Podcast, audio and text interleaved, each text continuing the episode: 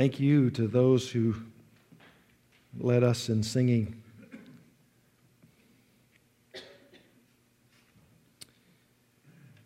We're involved in a series on these Sunday nights entitled The One Another's, the One Another's of the New Testament.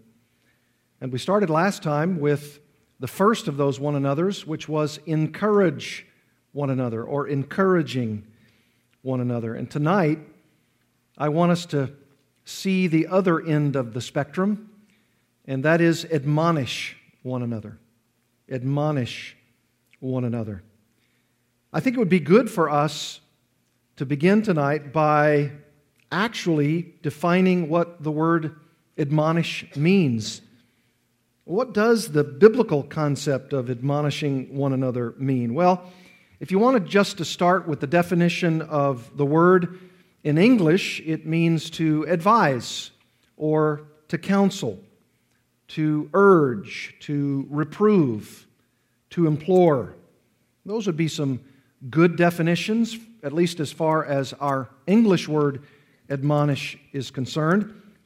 And I think it holds true in so many ways from a biblical point of view, especially from a New Testament perspective.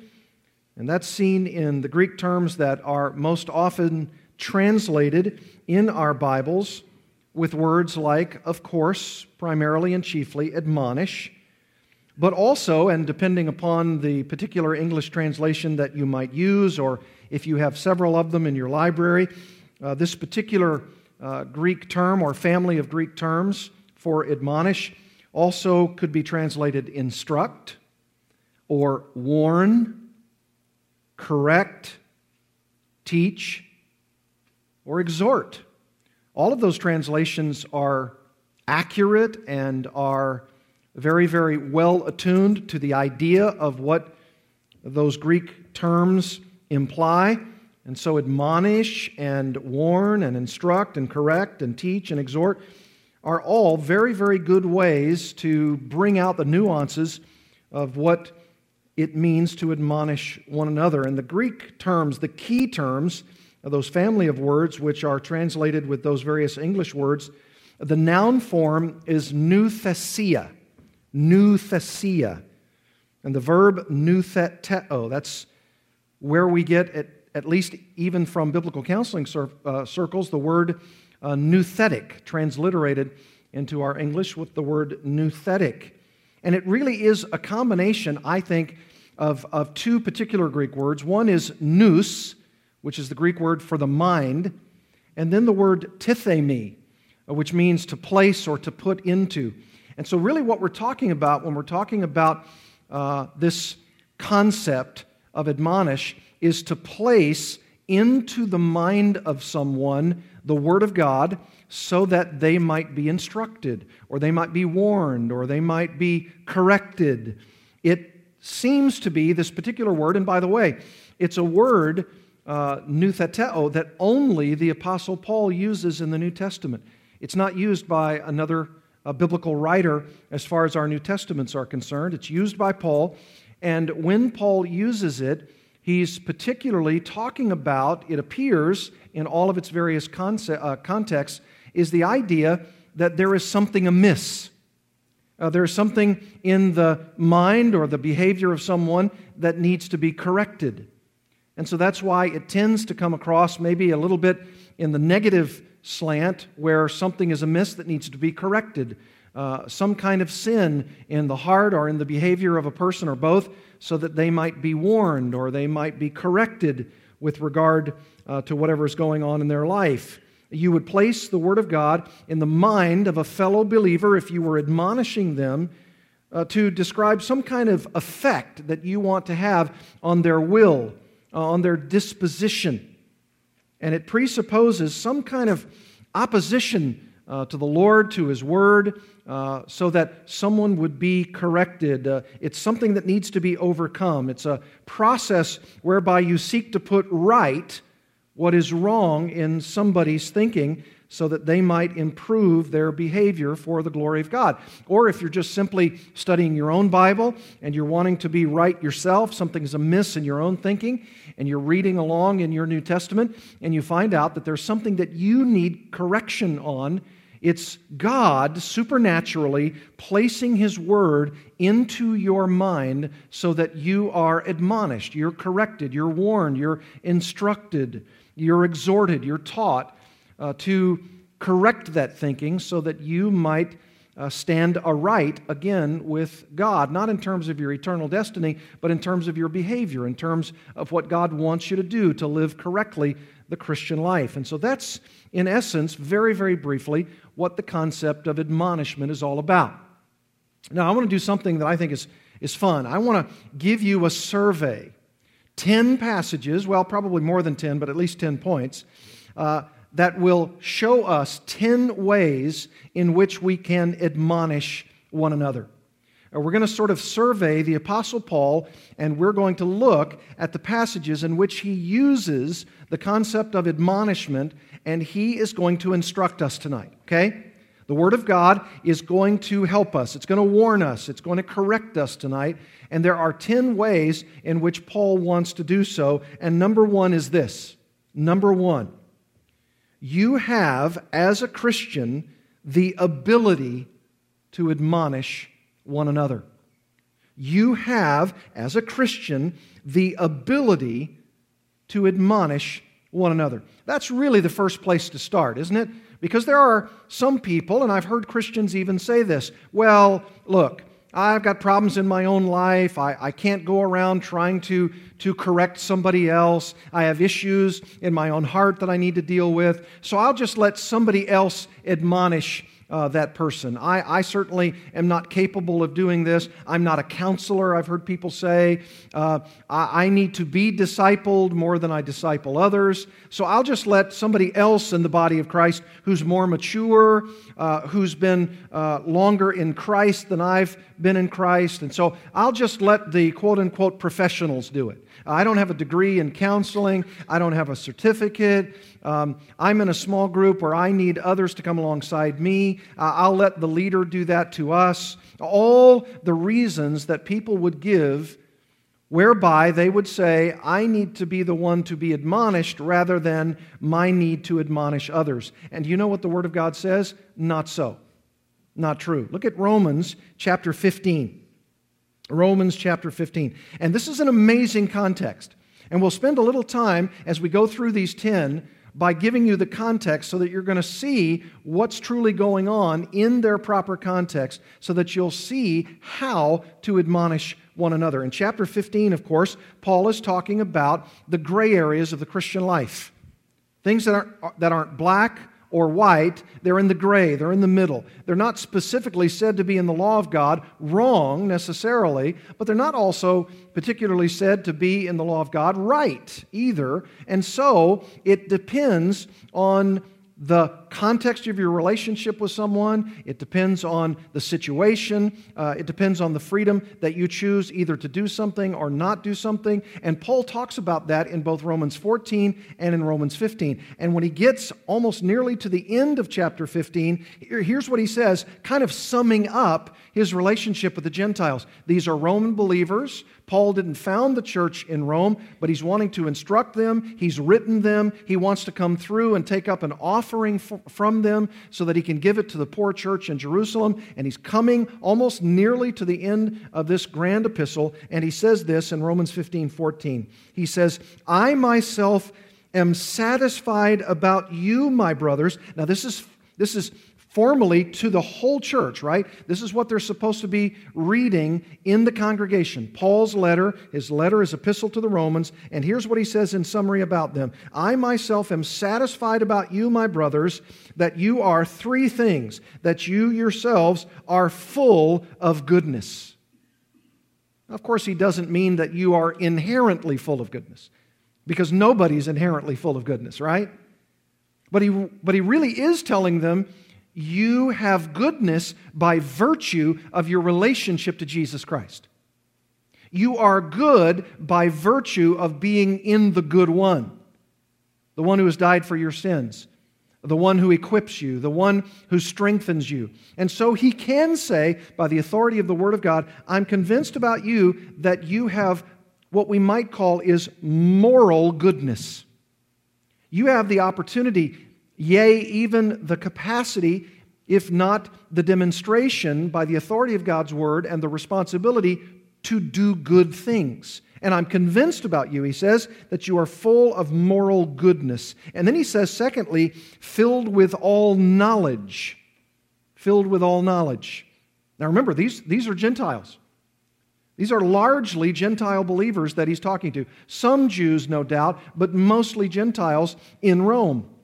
And they're believers in Christ, and he tells them, You're full of moral goodness and you are also filled with all knowledge. You are growing in your capacity to understand spiritual truth.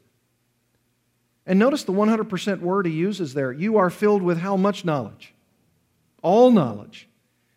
And I can just hear some of the believers in our fellowship, well, I'm not filled with all knowledge. I'm going to wait to admonish someone until I'm filled with all knowledge. Well, guess what? That's the day just before you die, right? What he's really saying is, I'm convinced about you that you have an ever increasing moral goodness and you have an ever increasing capacity for the fullness of God's knowledge in your life. The, the, the idea that you are being attuned to the ever increasing knowledge of God as you learn more about Him. And you are being filled with all of that knowledge. And then he says, thirdly, I'm also convinced about you that you are able to instruct one another. Now, you may have a translation that says you are able to admonish one another.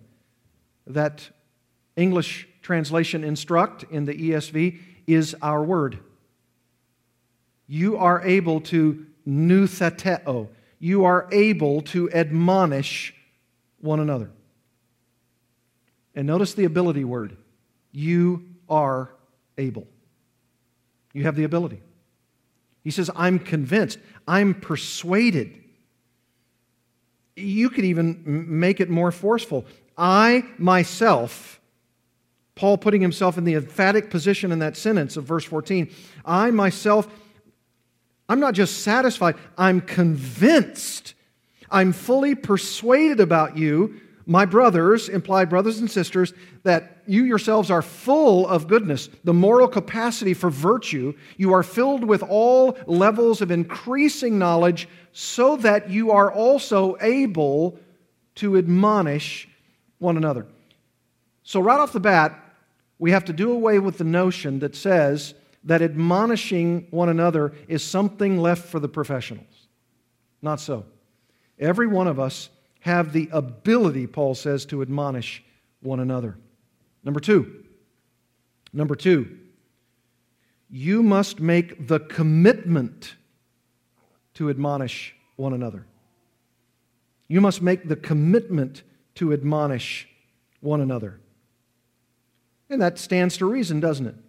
If you have the ability to admonish one another, then you also have, have to make the commitment to admonish one another. And that's what Paul does. Turn over in your Bibles to Acts chapter 20. Acts chapter 20. Paul is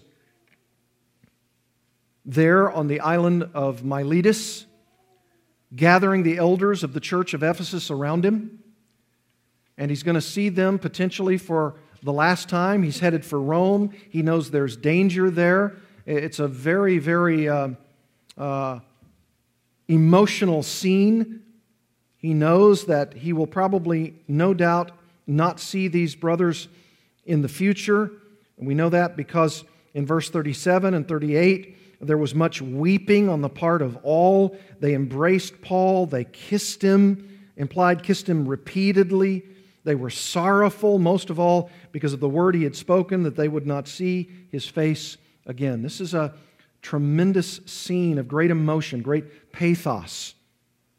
And what does Paul say to them? Well, among many things that he says to them, notice what he says in verse 31. He says, Therefore, speaking to these elders, and I believe we can, by way of secondary application, say for all of us, therefore, be alert, remembering, and this is what Paul did to them, and he's challenging them to do to others, and those others are being challenged to do it with still others, remembering that for three years, the three years that he was with them intently, I did not cease night or day to admonish everyone with tears. Now, that, my friends, is a commitment. That's a tremendous commitment. For a period of three years, night or day. If it was the nighttime, and there was a need for some level of correction, admonishment, warning, instruction, he didn't cease from that responsibility. He made a grand commitment. Or if it was daytime and that daytime opportunity lent itself, demanded some level of admonishment, he was there. And how does the Bible say he admonished them? With tears. With tears. He loved them. He loved them through the commitment of tears. That's, that's a sincere brother, isn't it? That's someone who loves the ones around him. In fact, someone said, I think very well, that uh, one of the great virtues of the Apostle Paul was that he smelled like sheep. He was always around them, he was always there with them. Wherever he went, he was there. He would go in the synagogues and he, was pre- he would preach Christ. He would go into the marketplace and he would preach Christ, according to the book of Acts.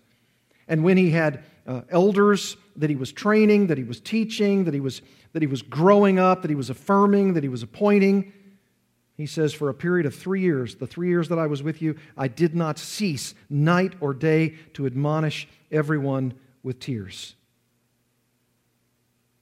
And I love what he says in verse 32 And now I commend you to God and to the word of his grace which is able to build you up and to give you the inheritance among all those who are sanctified. Yes, I did admonish you. Yes, it was a warning. Yes, it was a correcting. And I now commend you to God and to the word of his grace. Admonishment always has the taste of grace. It's not because I think I have some one upsmanship with you that I can admonish you and you can't admonish me. It's not as though somebody always stands above and beyond the level of his own or her own needed admonishment. Not at all. It's just the occasion, just the opportunity. Everyone needs it. And you must make a commitment to admonish one another. And why? Because you have the ability to do so. Number three. Number three you proclaim Christ by admonishing one another. Oh, this is rich. Look at Colossians chapter 1, verses 28 and 29. You proclaim Christ by admonishing one another. I mean, we all say we want to proclaim Christ. We all know as Christians we ought to proclaim Christ in all that we do. Well, Paul, true to form, says we ought to proclaim Christ even by our admonishing of one another. Look at verse 28 of Colossians chapter 1. Him we proclaim, warning everyone. That's our word. The word translated here in the ESV is warning. Him we proclaim, warning everyone and teaching everyone with all wisdom, with all the wisdom of the Word of God, so that we may present everyone mature in Christ, perfect in Christ, the full stature of maturity in Christ. That's the goal. This is, this is my life verse, by the way. This is the verse that I always write when I sign something for someone or they're asking me, you know, what's your favorite verse? What's your life verse? Here it is Colossians 1 28 and 29. It's, it's my duty, it's my privilege, it's my honor to proclaim Christ, and you do that by warning everyone. No one uh, is outside the realm of admonishment. And by teaching everyone with all the wisdom that God gives to us at our disposal, so that, for the purpose that we may present everyone mature in Christ. The goal of admonishing everyone and the goal of teaching everyone with all the wisdom at our disposal is so that we may present every man complete in Christ. That's the goal. That's, that's, the, that's the end of all things. And if you and I are about to say in this business of admonishing everyone and teaching everyone with all wisdom that our power is lacking, uh, that our strength is waning, he says, does Paul in verse 29, For this I toil, I labor, struggling with all his energy that he powerfully works within me. Yes, when your resources have gone, when, when my resources are waning, we are to take up his energy, Paul says, that he powerfully works within me. There's so many, so many power words that are listed there. He's saying, I toil. Now that's toiling with our strength. It's us doing it, struggling, agonizing, but we do it with all of God's energy that He powerfully and works, that's another power word, within me. We have the resources of Christ, we have the resources of God. We proclaim Christ, and we do it by admonishing one another. That's how you proclaim Christ. That's one of the ways that Paul proclaimed Christ in his ministry. Number four. Number four. Staying here in Colossians, Colossians chapter 3, you can actually admonish one another through corporate singing. You can actually admonish one another through corporate singing. Look at chapter 3, verse 16. This is so very familiar to us, but it may not be as familiar that you see that the word for admonishment is given here. Paul says, Let the word of Christ dwell in you in what way? Richly. Teaching and admonishing one another in all wisdom. Now, that's the same kind of wisdom that he gives over here in Colossians chapter 1 warning everyone and teaching everyone, admonishing everyone and teaching everyone with all wisdom. And he says it again here. Here in the context, let the word of Christ dwell in you richly, teaching and admonishing those same ideas one another in all wisdom, all of the wisdom of the word of Christ, singing psalms and hymns and spiritual songs with thankfulness in your hearts to God you can actually admonish one another by the songs that you sing. That song that we sang, He Will Hold Me Fast. Wouldn't that be a wonderfully appropriate song as it is being sung among the corporate body for someone who lacks assurance of their salvation? Someone who's struggling with their security in Christ? And when the congregation sings together, and there's this small souled individual who's faint hearted, then what are you supposed to do? According to last week's message, you, you encourage them, you come alongside them.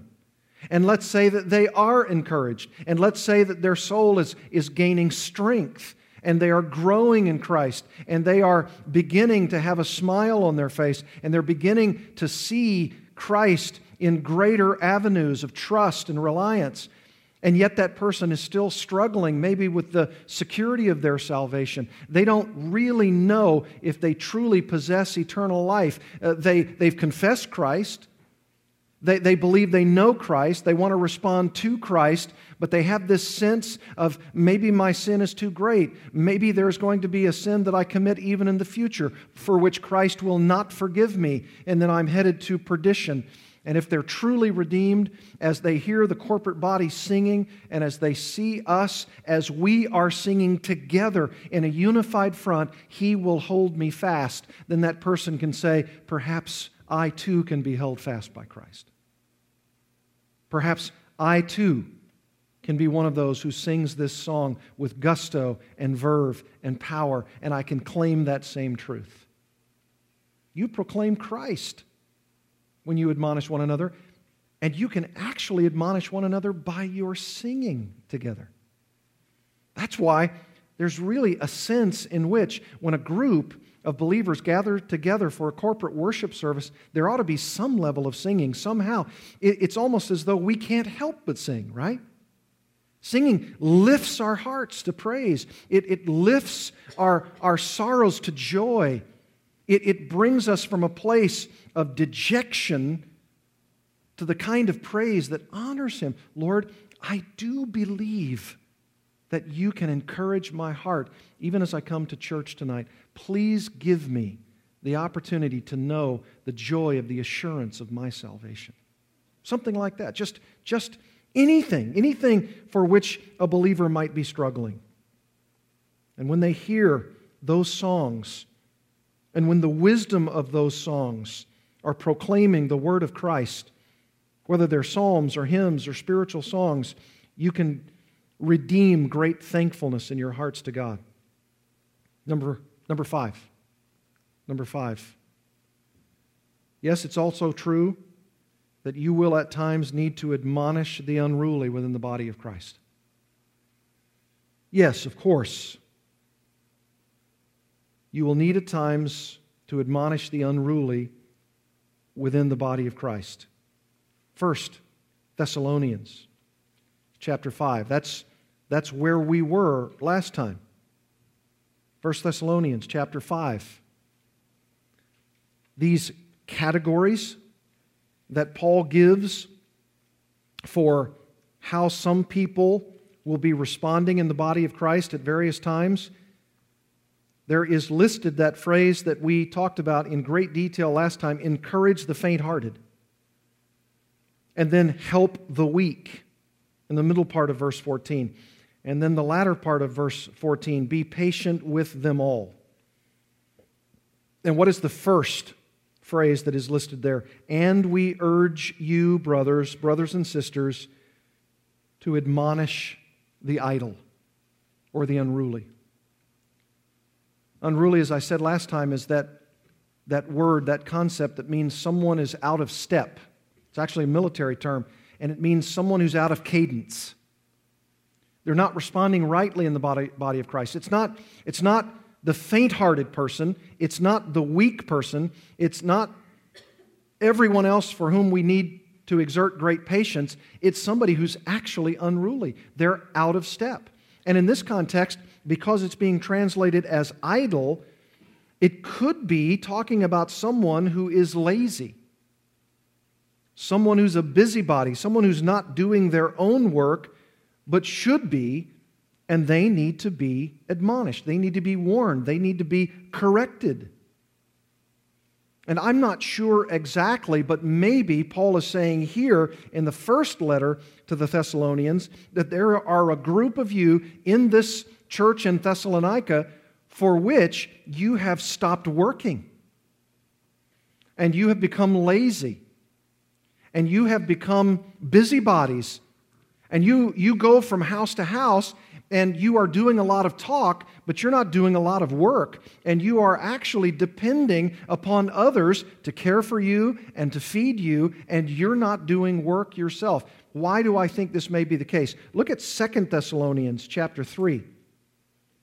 2 Thessalonians chapter 3, verse 6 he says, Now we command you, brothers. Now, this admonishment of the unruly becomes a command for fellow believers to go to their brothers and sisters. And then he says, upping the ante here, in the name of our Lord Jesus Christ, that you keep away from any brother. You actually stand aloof from, stand away from any brother who is walking in idleness. That's our same concept. Someone who's unruly and not in accord with the tradition that you received from us. Not only our instruction, but how we worked when we were among you. Verse 7 For you yourselves know how you ought to imitate us, because we were not idle when we were with you, nor did we eat anyone's bread without paying for it, but with toil and labor we worked night and day, that we might not be a burden to any of you.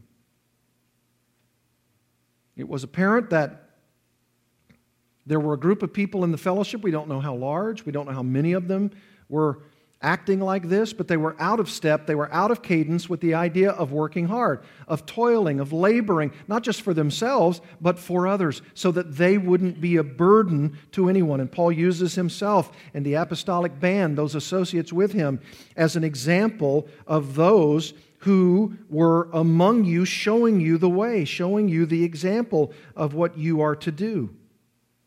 He even says in verse 9, it was not because we, that is, those who were with me and myself, it's not as though uh, we were not having that right to receive our remuneration because we're preaching the gospel and we're doing it full time. We have that right, but to give you in ourselves an example to imitate. For even when we were with you, we would give you this command if anyone is not willing to work, let him not what? Let him not eat. You got to work. You got to work hard. He says in verse 11, For we hear that some among you walk in idleness. Walk is a step by step practice of living. He says, we're, we're we're hearing these reports that some of you are busybodies. You're running from house to house. You're eating other people's labor, what, what they have toiled for. You're, you're doing a lot of talking, but you're not doing a lot of working. He says, We hear that some among you are walking in idleness, uh, in idleness not busy at work, but busybodies. And these are, these are strong verses Strong language that he's using here, verse 12. Now, such persons, that of course in the plural means that there's certainly more than one. There could even be a group of these people, whether they're doing it together or whether they're doing it individually. Now, such persons we command and encourage in the Lord Jesus to do their work quietly and to earn their own living. I mean, he actually gives the bulk of chapter 3 here in Second Thessalonians to this topic. There's a lot of language here, there's a lot of emphasis here. He says, As for you, verse 13, brothers, do not grow weary in doing good. If anyone does not obey what we say in this letter, take note of that person, and certainly the idle person, and have nothing to do with him that he may be ashamed. I've heard at times people say, Oh, no, no, no, no. I mean, you can't, you can't do stuff like that to people. That's going to discourage them. Well, remember, we're not talking about the faint hearted who need to be encouraged. We're not talking about the weak who need to be helped. We're not talking about all men for which we must have some level of patience. But when somebody is so far out of step, so far out of cadence, that they're actually disrupting the fellowship, they're actually hurting other brothers and sisters by what they're doing, you have to take note of that person, Paul says, and you have to have nothing to do with him. So, in one place, he actually says, verse 6, you should keep away from any brother who is walking in idleness, and here have nothing to do with him for the purpose that he would be punished, that it would bring him to a shamed condition.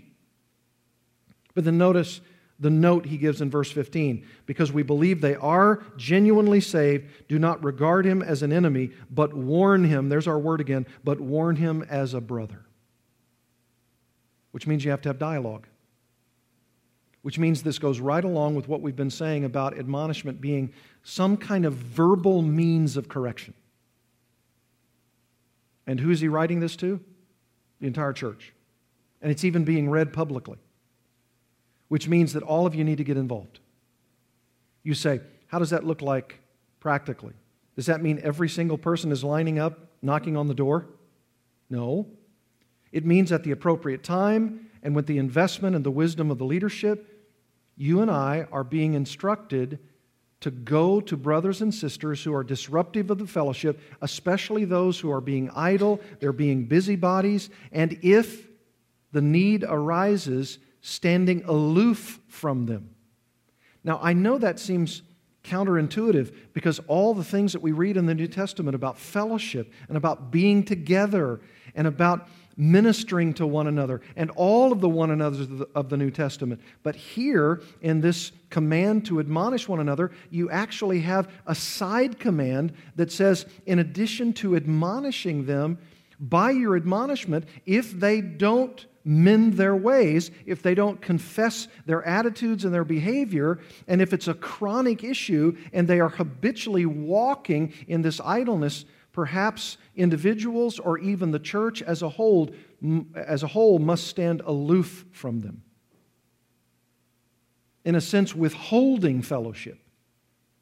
And I could imagine that what that looks like practically in the church then, and possibly even in the church now, is the idea that if there is somebody who comes into the fellowship, and by the way, in the New Testament, food and table fellowship was very prominent.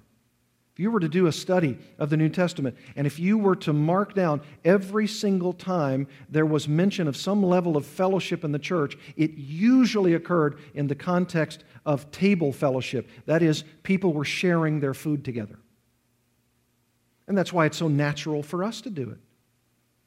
And it could be conceived, could it not, that if someone was not working, they were idle, they were not doing what they were supposed to do to hold up their end of the toil of the work so as to provide some of the table fellowship, and then they came and they plopped themselves down and they began to eat the food that you had labored for, it might get under your skin, right?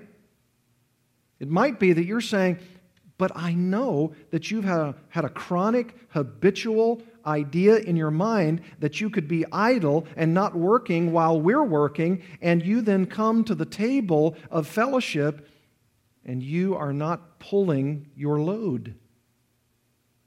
And what do you do to that person? Well, you don't encourage them.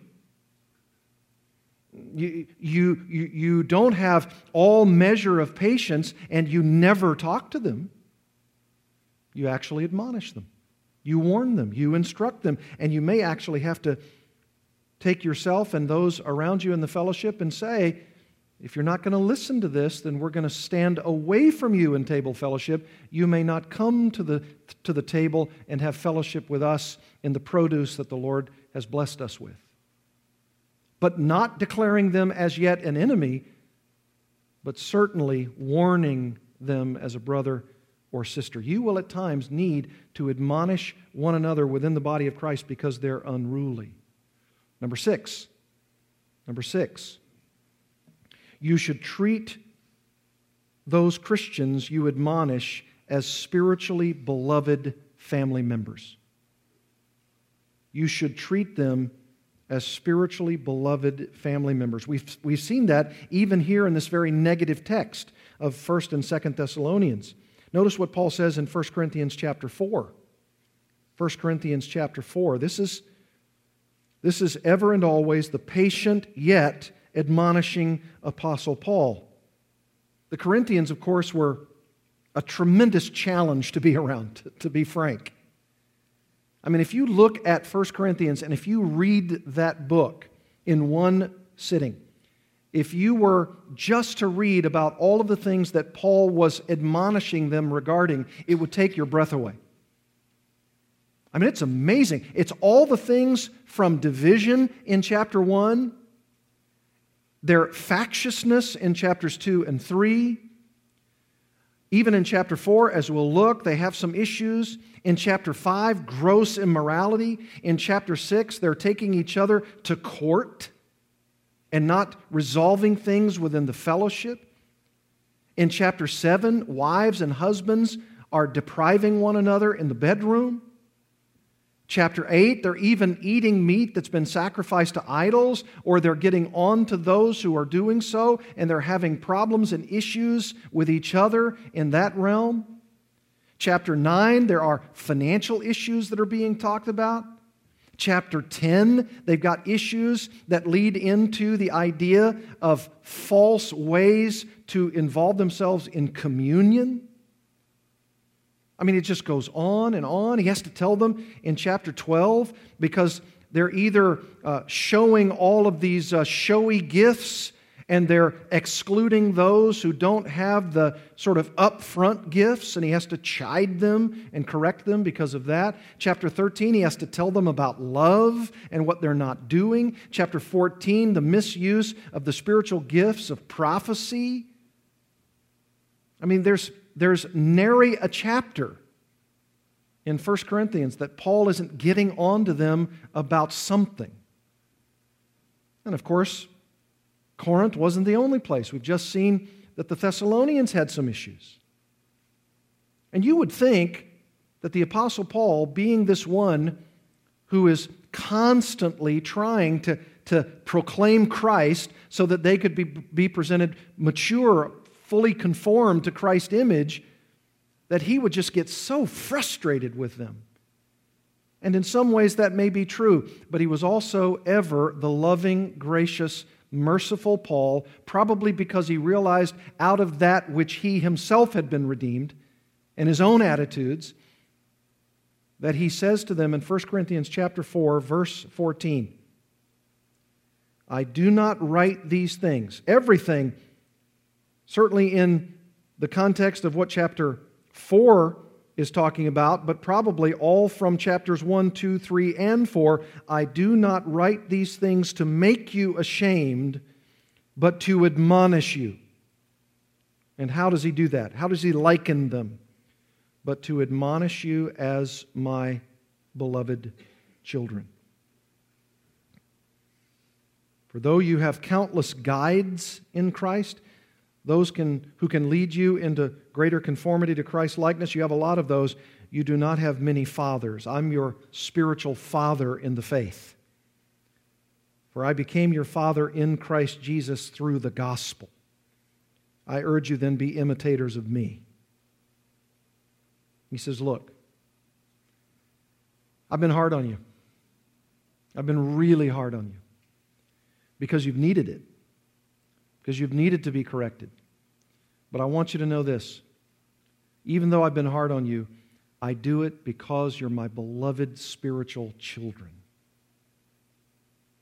And you know, that seems to me to give the note that even in our admonishing, we have to remember ourselves that we also are spiritual children, that we're also growing in Christ that whoever the admonisher is, we need to be ever mindful of the person we're admonishing. Because we ourselves are just around the corner from being admonished ourselves. And I think Paul is including himself here. Look, I, I became a child in Christ. I became a family member too. I know what it means to be admonished. I know what it means to be spanked. And I know that I've been spanking you, but I'm doing so because I want you to know you are my beloved children. We've always got to keep that in mind. Always and ever. Doesn't he say to the Galatians that I am laboring so diligently that he thinks of the metaphor of a woman in labor and he says, I am in labor until Christ is fully formed in you. It's a, it's a nine month, spiritually speaking, birthing process until you're complete in Christ. And there are times when those, those pains of coming to you time and time again and admonishing you is for the sake not of slapping you silly with the truth, but it's so that I might spank you spiritually because I love you. You're my spiritual children. How many of you are parents already? Parents, you and I know that that little bundle of joy needs great admonishment, right? And it seems as though the older they get, the more admonishment they need. But as they are in need of progressive admonishment, we forever and always remind ourselves that's my kid. That's my child. That's my son. That's, that's my daughter. And I don't think Paul is, is using some of this, this metaphor of, of spiritual father and spiritual children uh, in a vacuum. I think he knows our own sympathies. I think he knows our own emotions. And he's saying, just like you were sitting your children down and you were correcting them and warning them and spanking them so you must do so spiritually. And that's what I'm doing to you. I know I'm hard on you, but I don't write these things to make you ashamed, but to admonish you as my beloved children. Number seven,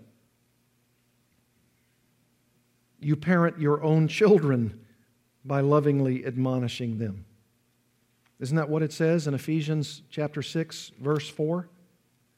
In this household list of obligations, commands, he says in Ephesians 6 4, Fathers, do not provoke your children to anger, but bring them up in the discipline and instruction of the Lord.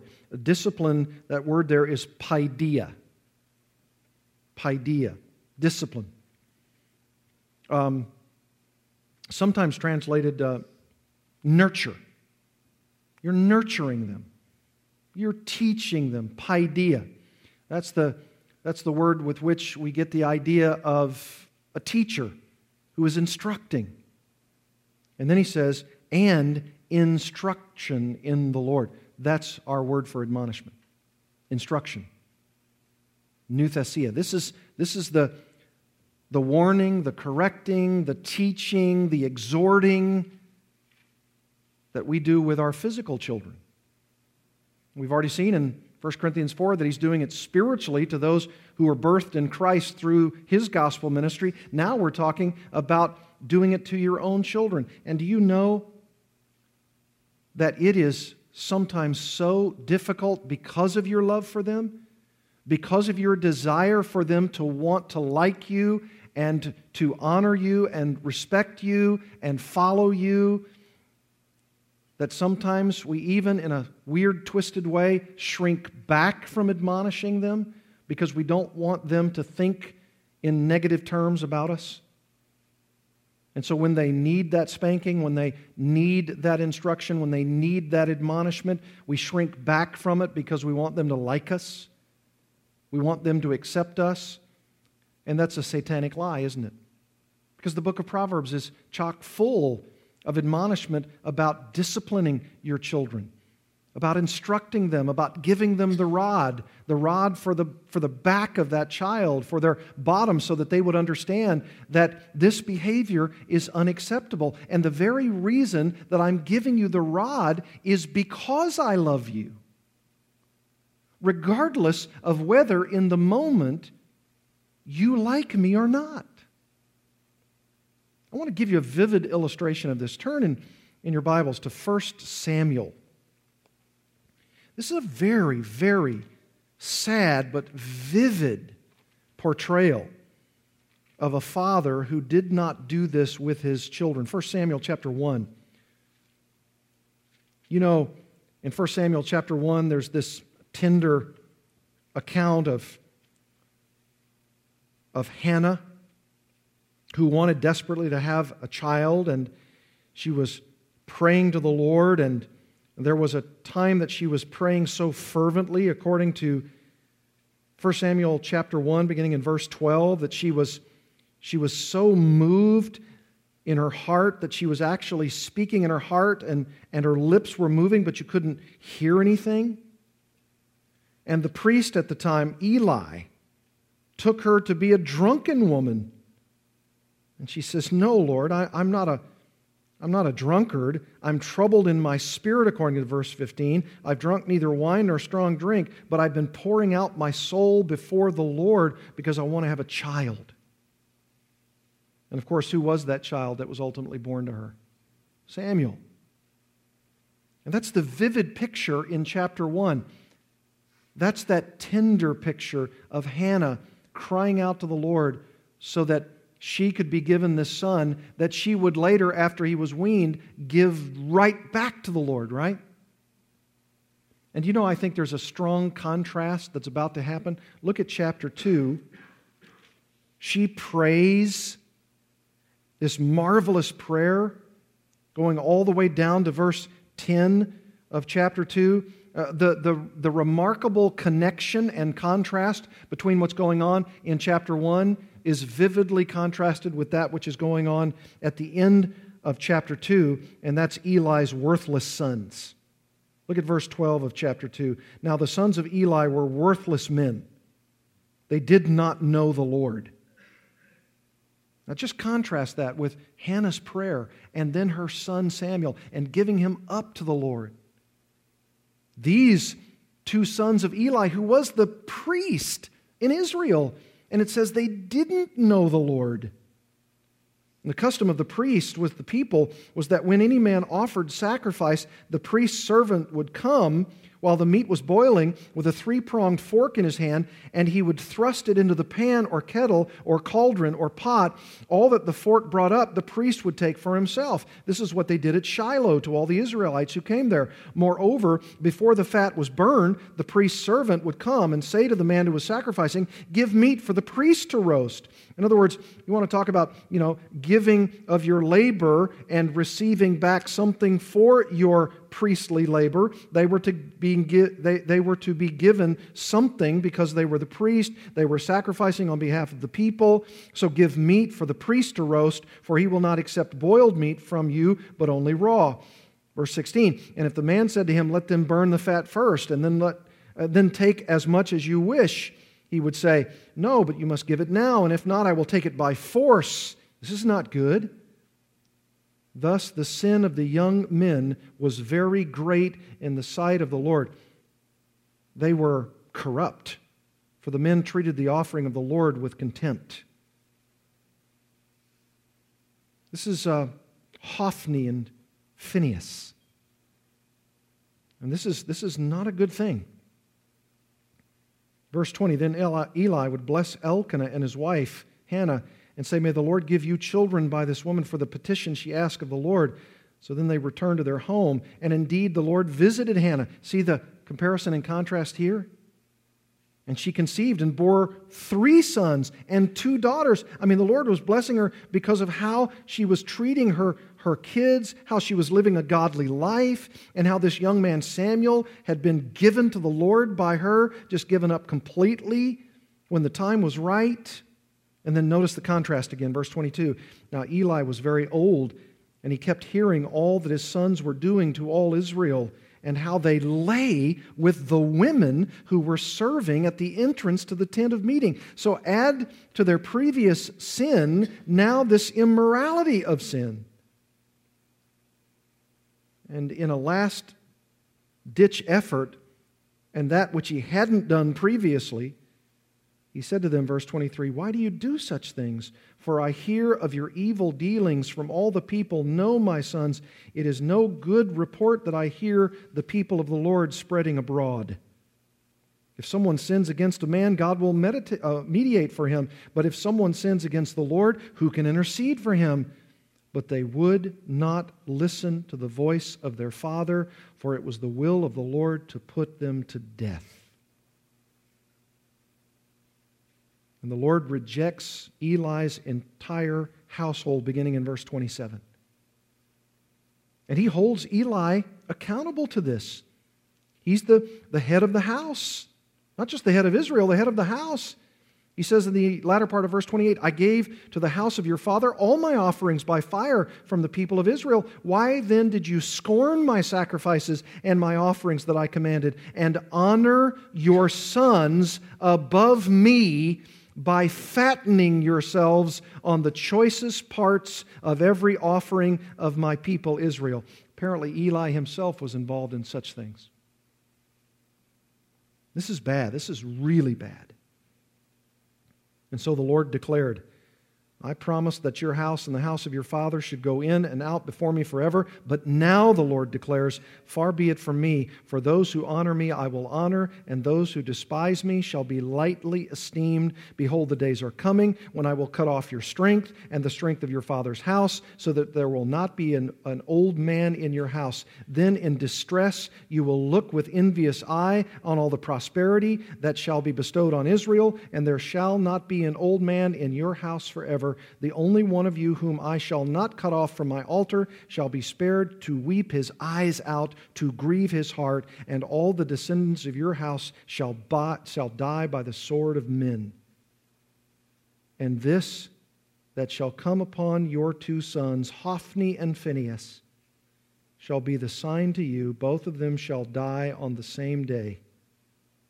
And I will raise up for myself a faithful priest who shall do according to what is in my heart and in my mind, and I will build him a sure house, and he shall go in and out before my anointed forever.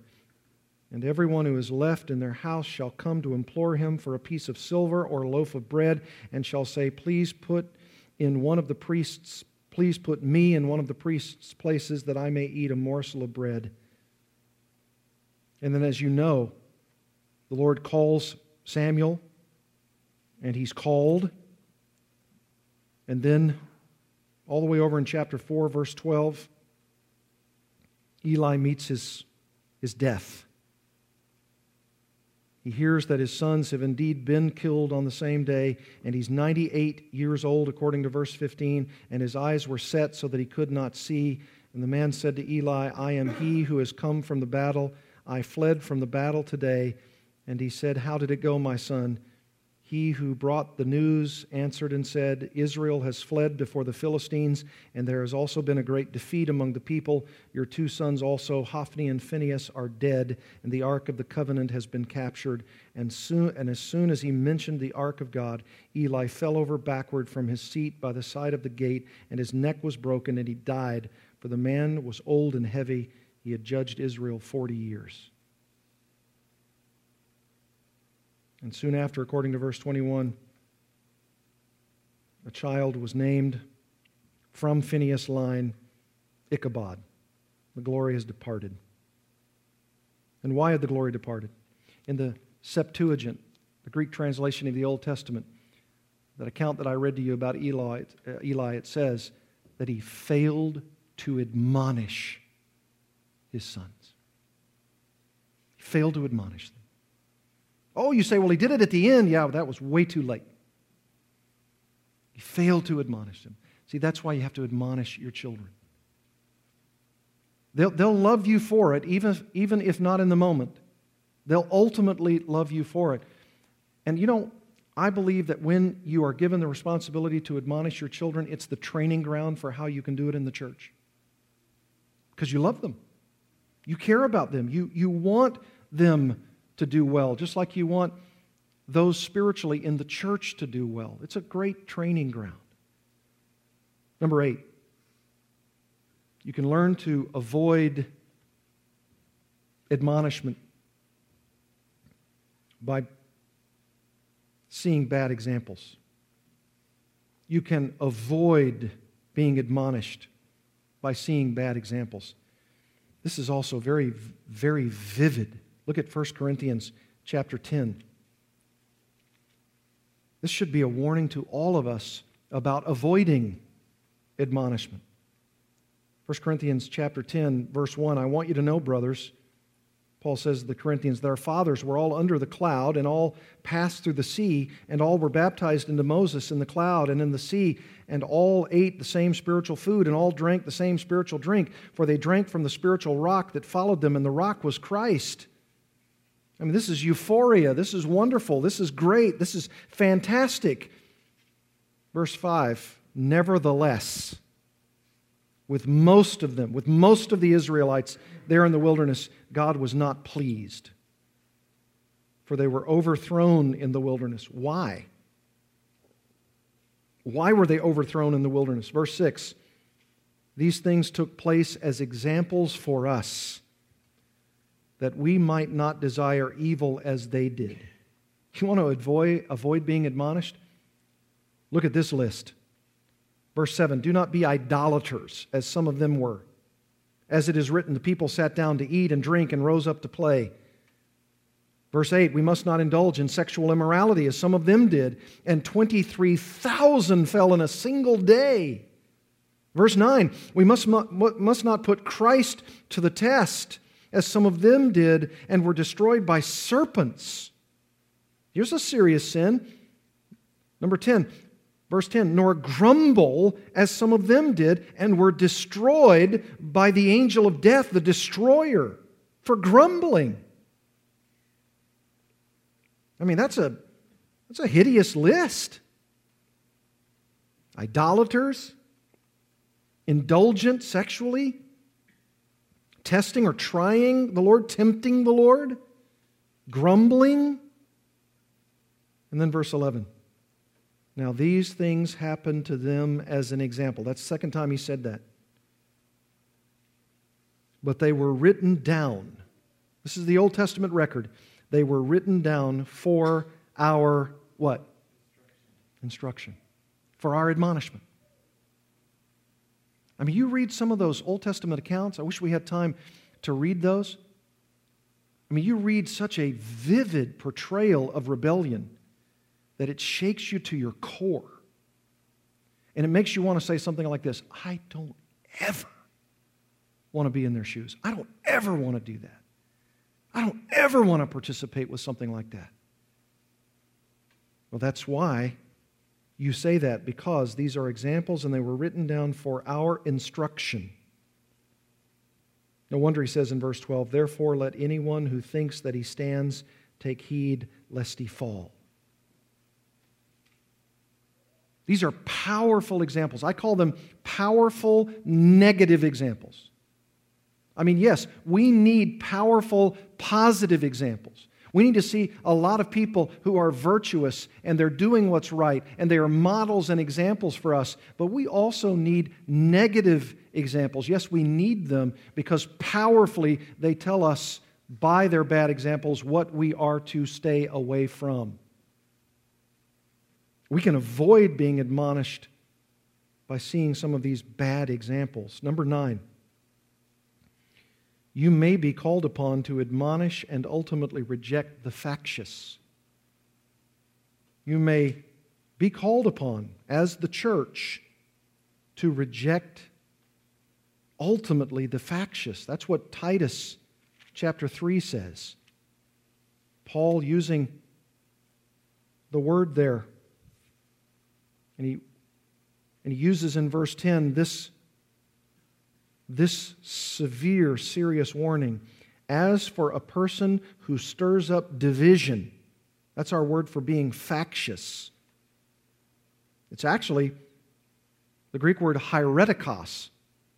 And it could also mean, and probably does, some level of doctrinal drift, doctrinal error, doctrinal division, doctrinal factiousness. And he says, after warning him once and then twice, having have nothing more to do with him knowing that a person such a person is warped and sinful he is self-condemned. You're to warn him. That's our word for admonishment. Warn him. I'll never forget in a previous church context a person who was going along in a certain group that i had oversight of and he was trying to teach people that baptism was required for regeneration that if you were baptized and as you were taken down in the water, that very water and that very experience was that which regenerated you so that you could become a Christian. And he was purveying that teaching in, in the fellowship. And we had to sit down with him and warn him. And he was stirring up division and he was being factious. And we had to warn him. And he war- we warned him even more than once, even more than twice. And the Bible says, after you admonish him, have nothing to do with him. He's a person who is warped and sinful. He's self condemned. Sometimes you may be called upon to admonish and ultimately reject the factious person. That's the seriousness of the stream of admonishment. Admonishment could come from the lightest kind of uh, instruction and warning and correction, and it could become actually on the sweep of that admonishment and what we're called upon to do in the church to that which is the most onerous, the most definite, the most severe. And number 10, you ought to appreciate those in spiritual leadership who admonish you in the Lord. You ought to appreciate those who admonish you, your spiritual leaders in the Lord. First Thessalonians chapter 5, we were right there in verse 14 and in a lead in to verse 14 about admonishing the idle or the unruly. He says in verse 12 of 1 Thessalonians 5 We ask you, brothers, to respect those who labor among you and are over you in the Lord and admonish you, and to esteem them very highly in love because of their work. Be at peace among yourselves. Yes even those who admonish you, who are your spiritual leaders, you are to appreciate, to respect those who are laboring among you, over you in the Lord and who admonish you. And we're called upon, according to verse 13, to esteem them very highly in love because of their work. Now, it's not easy to respect and esteem and love and appreciate those who are correcting you. But that's what the Bible teaches. This is the sweep, my friends. This is, this is the very sweep of what Paul has said. I think that may actually be all of the times that Paul has mentioned the concept of admonishing. And you have it here in this one message. And so we have a package of truth that tells us what we are to do, and God will bless us when we do it, right? Let's pray together. Our Heavenly Father, thank you for blessing us. This is certainly a different message than encourage one another. And even though it's a hard message, it's a good one because we are to be involved just as much as we encourage the faint hearted to admonish the unruly. And as we do, and as we live this hard edged correction at points, we will be doing it in love. And we will be giving the best gift we could to correct somebody's thinking by placing the Word of God into their minds so that their behavior would change. What a gift. May you use it in this fellowship. In Jesus' name, amen.